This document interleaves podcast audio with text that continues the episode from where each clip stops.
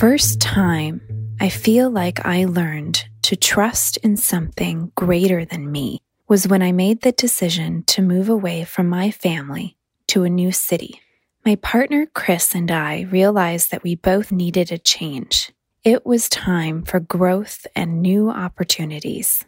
We decided to move from Arizona to Seattle in August 2019. We chose Seattle because it was a good place for both of us to work on our interests. Chris is a graphic designer and I'm an actor. So when Chris ended up getting a graphic design position in August, we headed up to Seattle. It was very hard to leave my family, but I knew I needed this change.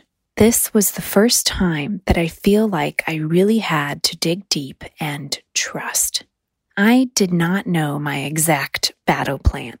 I knew I needed to find a part time job. Luckily, I was able to get a job interview for a barista position during our drive up.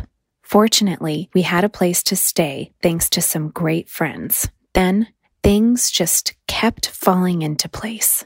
We found a small apartment within a few days of us arriving, and we both had secured jobs.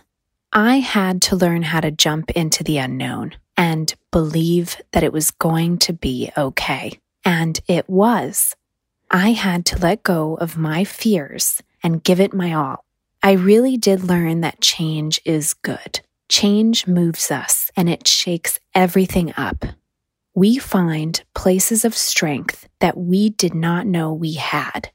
So do not be afraid to take risks. Try to let go and trust that things will fall into place no matter what.